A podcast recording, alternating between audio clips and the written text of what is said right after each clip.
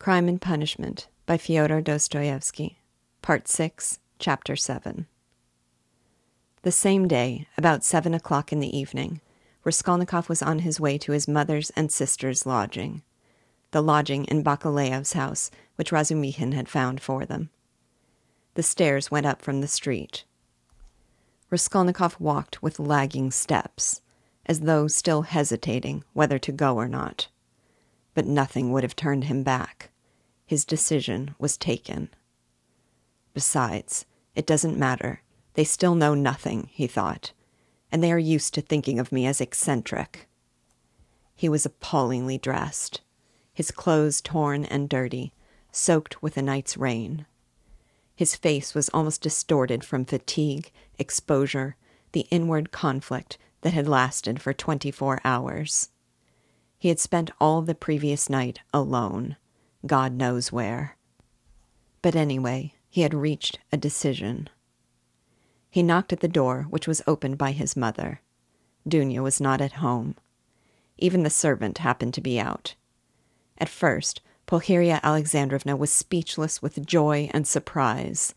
Then she took him by the hand and drew him into the room. Here you are, she began, faltering with joy. Don't be angry with me, Rodya, for welcoming you so foolishly with tears. I am laughing, not crying. Did you think I was crying? No, I am delighted, but I've got into such a stupid habit of shedding tears. I've been like that ever since your father's death. I cry for anything. Sit down, dear boy. You must be tired. I see you are. Ah, how muddy you are. I was in the rain yesterday, mother, Raskolnikov began. No, no, Pulcheria Alexandrovna hurriedly interrupted. You thought I was going to cross question you in the womanish way I used to. Don't be anxious. I understand. I understand it all. Now I've learned the ways here, and truly I see for myself that they are better. I've made up my mind once for all. How could I understand your plans and expect you to give an account of them? God knows what concerns and plans you may have, or what ideas you are hatching. So it's not for me to keep nudging your elbow, asking you what you are thinking about. But my goodness, why am I running to and fro as though I were crazy? I'm reading your article in the magazine for the third time, Rodya. Dmitri Prokofitch brought it to me. Directly I saw it, I cried out to myself, There, foolish one, I thought. That's what he is busy about. That's the solution of the mystery. Learned people are always like that. He may have some new ideas in his head just now. He is thinking them over, and I worry him and upset him. I read it, my dear, and of course there was a great deal I did not understand, but that's only natural. How should I? Show me, mother. Raskolnikov took the magazine and glanced at his article.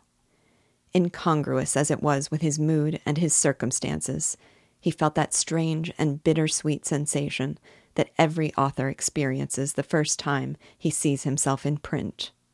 Besides, he was only twenty three. It lasted only a moment. After reading a few lines, he frowned, and his heart throbbed with anguish. He recalled all the inward conflict of the preceding months. He flung the article on the table with disgust and anger. But however foolish I may be, Rodya, I can see for myself that you will very soon be one of the leading, if not the leading man, in the world of Russian thought. And they dared to think you were mad. You don't know, but they really thought that. Ah, the despicable creatures! How could they understand genius? And Dunya. Dunya was all but believing it. What do you say to that? Your father sent twice to magazines. The first time, poems. I've got the manuscript and will show you. And the second time, a whole novel. I begged him to let me copy it out. And how we prayed that they should be taken. They weren't. I was breaking my heart, Rodya, six or seven days ago, over your food and your clothes and the way you are living. But now I see again how foolish I was, for you can attain any position you like by your intellect and talent. No doubt you don't care about that for the present, and you are occupied with much more important matters. Dunya's not at home, mother. No, Rodya. I often don't see her. She leaves me alone. Dmitri Prokofitch comes to see me. It's so good of him. And he always talks about you. He loves and respects you, my dear. I don't say that Dunya is very wanting in consideration. I'm not complaining. She has her ways, and I have mine. She seems to have got some secrets of late, and I never have any secrets from you two. Of course, I'm sure that Dunya has far too much sense, and besides, she loves you and me. But I don't know what it will all lead to. You've made me so happy by coming now, Rodya, but she has missed you by going out. When she comes in, I'll tell her. Your brother came in while you were out. Where have you been all this time? You mustn't spoil me, Rodya, you know. Come when you can, but if you can't, it doesn't matter. I can wait. I shall know, anyway, that you are fond of me. That will be enough for me. I shall read what you write. I shall hear about you from everyone. And sometimes you'll come yourself to see me. What could be better? Here you've come now to comfort your mother. I see that. Here, Pulcheria Alexandrovna began to cry. Here I am again. Don't mind my foolishness. My goodness, why am I sitting here? she cried, jumping up. There is coffee, and I don't offer you any. Ah, that's the selfishness of old age. I'll get it at once. Mother, don't trouble. I am going at once. I haven't come for that. Please, listen to me. Pulcheria Alexandrovna went up to him timidly. Mother, whatever happens, whatever you hear about me, whatever you are told about me, will you always love me as you do now?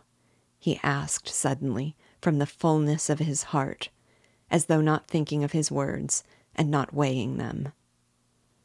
Rodya, Rodya, what is the matter? How can you ask me such a question? Why, who will tell me anything about you? Besides, I shouldn't believe anyone. I should refuse to listen. I've come to assure you that I've always loved you, and I am glad that we are alone, even glad Dunya is out, he went on with the same impulse. I have come to tell you that though you will be unhappy, you must believe that your son loves you now more than himself, and that all you thought about me, that I was cruel and didn't care about you, was all a mistake. I shall never cease to love you. Well, that's enough. I thought I must do this, and begin with this. Pulcheria Alexandrovna embraced him in silence, pressing him to her bosom and weeping gently. I don't know what is wrong with you, Rodya, she said at last. I've been thinking all this time that we were simply boring you, and now I see that there is a great sorrow in store for you, and that's why you are miserable. I've foreseen it a long time, Rodya. Forgive me for speaking about it. I keep thinking about it and lie awake at nights. Your sister lay talking in her sleep all last night talking of nothing but you. I caught something, but I couldn't make it out. I felt all the morning as though I were going to be hanged, waiting for something, expecting something, and now it has come. Rodya, Rodya, where are you going? You are going away somewhere. Yes. That's what I thought. I can come with you, you know if you need me. And Dunya, too. She loves you. She loves you dearly. And Sofya Semyonovna may come with us if you like. You see, I am glad to look upon her as a daughter, even. Dmitri Prokofitch will help us go together. But where are you going? Goodbye, mother. What? Today? she cried, as though losing him forever. I can't stay. I must go now. And can't I come with you? No, but kneel down and pray to God for me. Your prayer, perhaps, will reach him.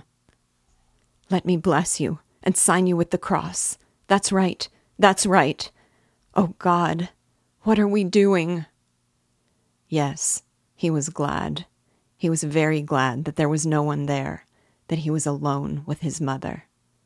For the first time after all those awful months, his heart was softened. He fell down before her. He kissed her feet, and both wept, embracing. And she was not surprised, and did not question him this time. For some days she had realized that something awful was happening to her son, and that now some terrible minute had come for him. Rodya, my darling, my firstborn, she said, sobbing. Now you are just as when you were little. You would run like this to me, and hug me, and kiss me. When your father was living, and we were poor, you comforted us simply by being with us. And when I buried your father, how often we wept together at his grave and embraced, as now. And if I've been crying lately, it's that my mother's heart had a foreboding of trouble. The first time I saw you, that evening, you remember, as soon as we arrived here, I guessed, simply from your eyes. My heart sank at once, and today, when I opened the door and looked at you, I thought the fatal hour had come. Rodya, Rodya, you are not going away today. No. You'll come again.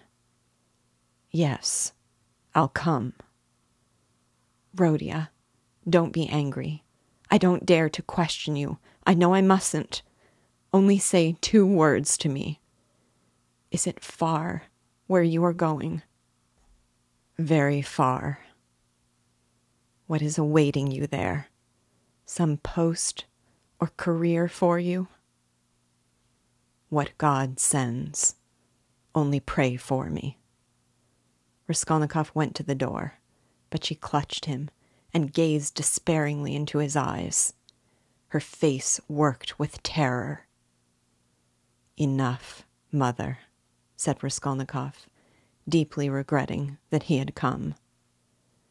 Not forever. It's not yet forever. You'll come. You'll come tomorrow. I will. I will. Goodbye. He tore himself away at last. It was a warm, fresh, bright evening. It had cleared up in the morning. Raskolnikov went to his lodgings. He made haste. He wanted to finish all before sunset. He did not want to meet anyone till then. Going up the stairs, he noticed that Nastasya rushed from the samovar to watch him intently. Can anyone have come to see me? he wondered. He had a disgusted vision of Porfiry. But opening his door, he saw Dunya. She was sitting alone, plunged in deep thought, and looked as though she had been waiting a long time. He stopped short in the doorway. She rose from the sofa in dismay and stood up, facing him. Her eyes, fixed upon him, betrayed horror and infinite grief. And from those eyes alone, he saw at once that she knew. Am I to come in or go away? he asked uncertainly. I've been all day with Sofya Semyonovna. We were both waiting for you. We thought that you would be sure to come there. Raskolnikov went into the room and sank exhausted on a chair. I feel weak, Dunya. I am very tired. And I should have liked at this moment to be able to control myself. He glanced at her mistrustfully. Where were you all night? I don't remember clearly.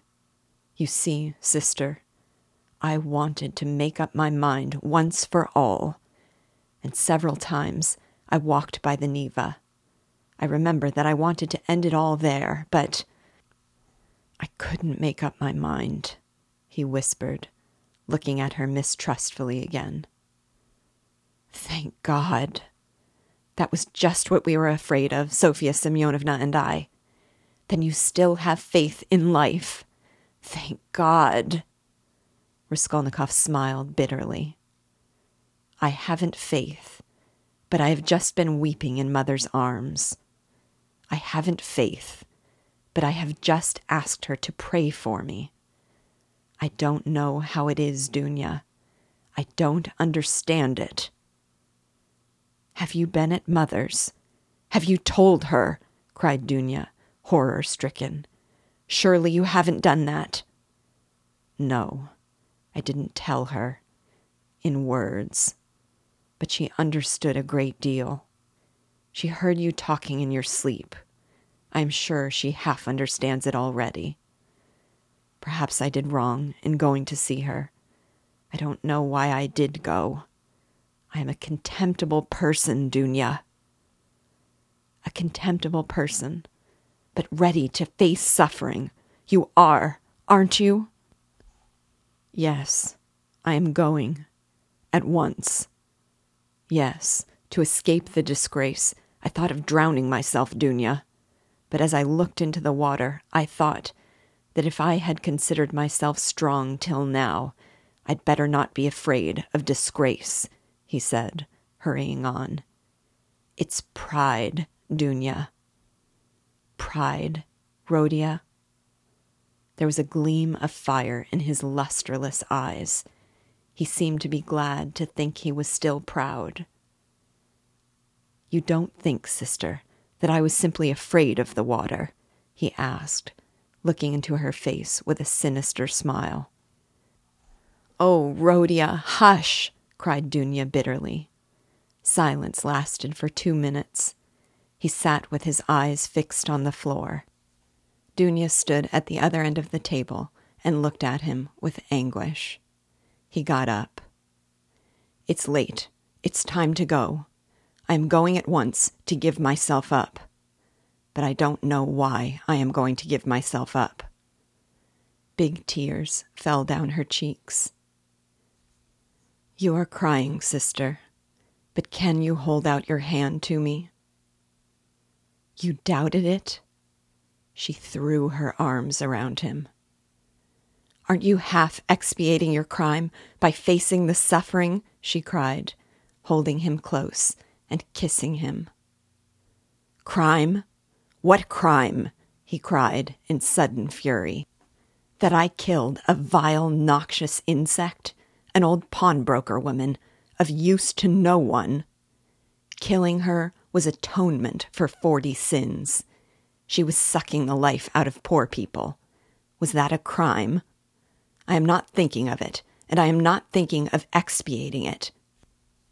And why are you all rubbing it on all sides? A crime, a crime. Only now I see clearly the imbecility of my cowardice now that I have decided to face this superfluous disgrace. It's simply because I am contemptible and have nothing in me that I have decided to. Perhaps, too, for my advantage, as that Porfiry suggested. Brother, brother, what are you saying? Why, you have shed blood, cried Dunya in despair. Which all men shed, he put in almost frantically, which flows and has always flowed in streams, which is spilt like champagne, and for which men are crowned in the capital and are called afterwards benefactors of mankind. Look into it more carefully and understand it.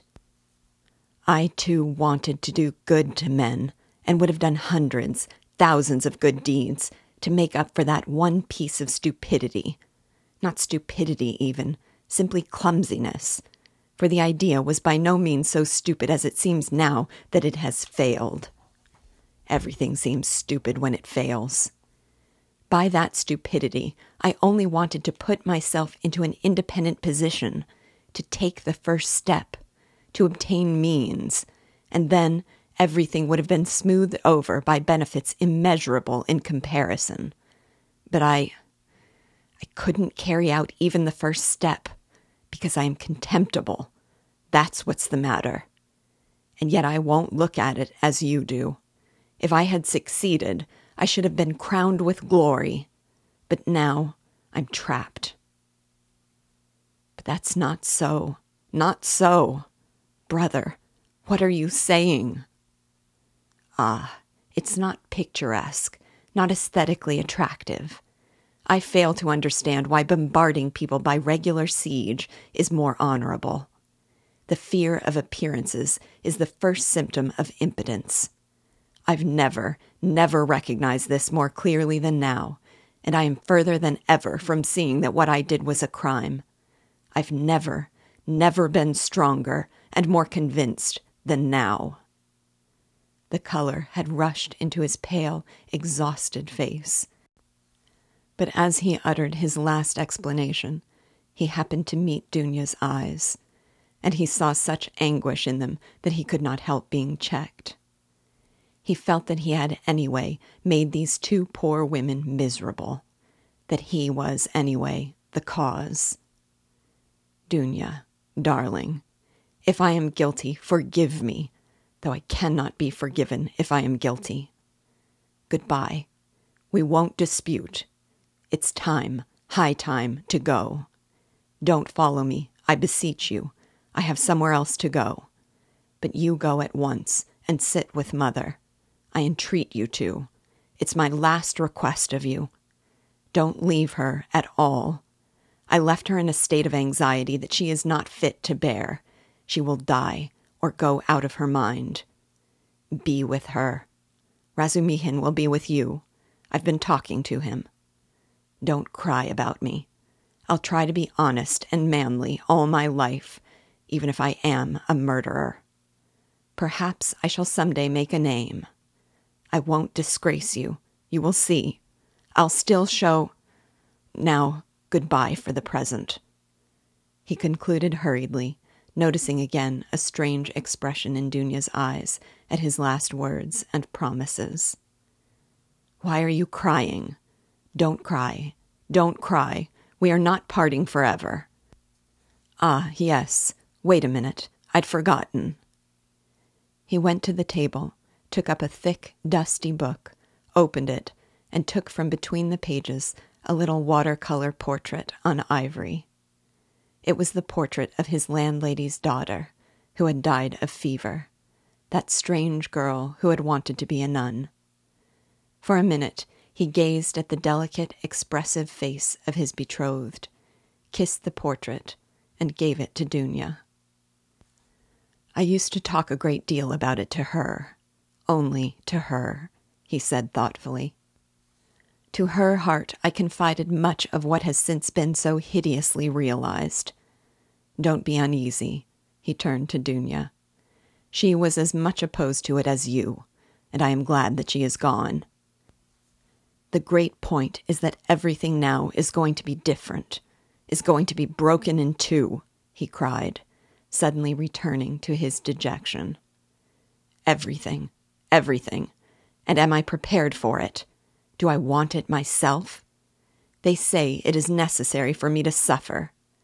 What's the object for these senseless sufferings? Shall I know any better what they are for when I am crushed by hardships and idiocy, and weak as an old man after twenty years' penal servitude? And what shall I have to live for then? Why am I consenting to that life now? Oh, I knew I was contemptible when I stood looking at the Neva at daybreak today. At last, they both went out. It was hard for Dunya, but she loved him. She walked away, but after going fifty paces, she turned round to look at him again. He was still in sight. At the corner, he too turned, and for the last time, their eyes met but noticing that she was looking at him, he motioned her away with impatience and even vexation, and turned the corner abruptly. I am wicked. I see that, he thought to himself, feeling ashamed a moment later of his angry gesture to Dunya. But why are they so fond of me if I don't deserve it? Oh, if only I were alone, and no one loved me, and I too had never loved anyone, nothing of all this would have happened. But I wonder, shall I, in those fifteen or twenty years, grow so meek that I shall humble myself before people and whimper at every word that I am a criminal? Yes, that's it. That's it. That's what they are sending me there for. That's what they want. Look at them running to and fro about the streets. Every one of them a scoundrel and a criminal at heart, and worse still, an idiot. But try to get me off, and they'd be wild with righteous indignation. Oh, how I hate them all. He fell to musing by what process it could come to pass that he could be humbled before all of them, indiscriminately, humbled by conviction. And yet, why not? It must be so. Would not twenty years of continual bondage crush him utterly? Water wears out a stone. And why? Why should he live after that? Why should he go now when he knew that it would be so? It was the hundredth time, perhaps, that he had asked himself that question since the previous evening. But still, he went.